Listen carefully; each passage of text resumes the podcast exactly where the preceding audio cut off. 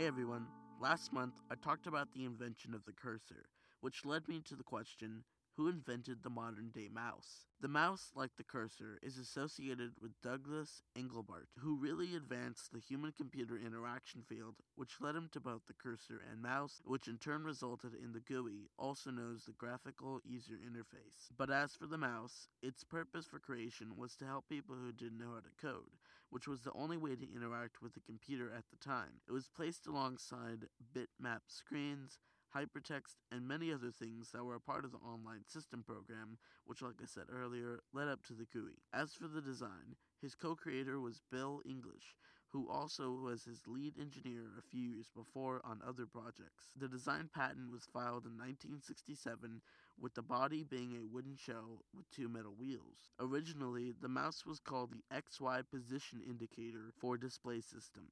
Later, he nicknamed it the mouse because of the wire coming out of the end. He also nicknamed the cursor a bug, but the nickname was not widely accepted. As for the mouse now, Engelbart said in an interview that SRI, the company that he worked for, patented the mouse and that they licensed the rights to Apple, who paid about $40,000 for it. Thanks for listening.